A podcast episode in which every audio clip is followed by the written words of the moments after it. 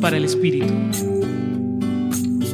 Jesús está allí, a orillas del lago, enseñando a sus discípulos y les habla nuevamente de la luz.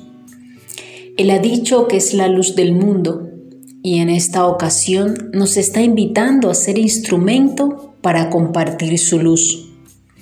Nos invita a ser lámparas puestas en lo alto para iluminar al mundo. Para acoger esta invitación de Jesús, nos puede ayudar recordar que la luz que vamos a compartir con los demás la recibimos de Él. Solo estando a sus pies como el discípulo frente a su Maestro, podremos ser fuegos que encienden otros fuegos.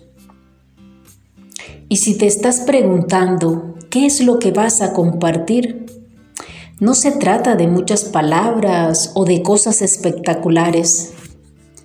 La invitación es que en la cotidianidad podamos ofrecer eso que recibimos de Dios. Si te sientes escuchado por Él, pues escucha. Si te sientes perdonado por Él, perdona.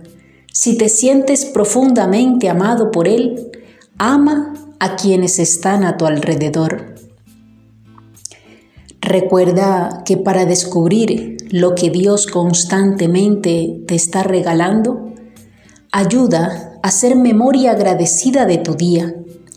Y allí no solo le vas a encontrar regalándote cosas, sino que le vas a ver que Él mismo se te está regalando minuto a minuto, segundo a segundo. Por eso le llamo el eterno presente. Hoy los acompañó Quiseis Narváez, religiosa del apostolado, desde el Centro Pastoral San Francisco Javier, Pontificia Universidad Javeriana.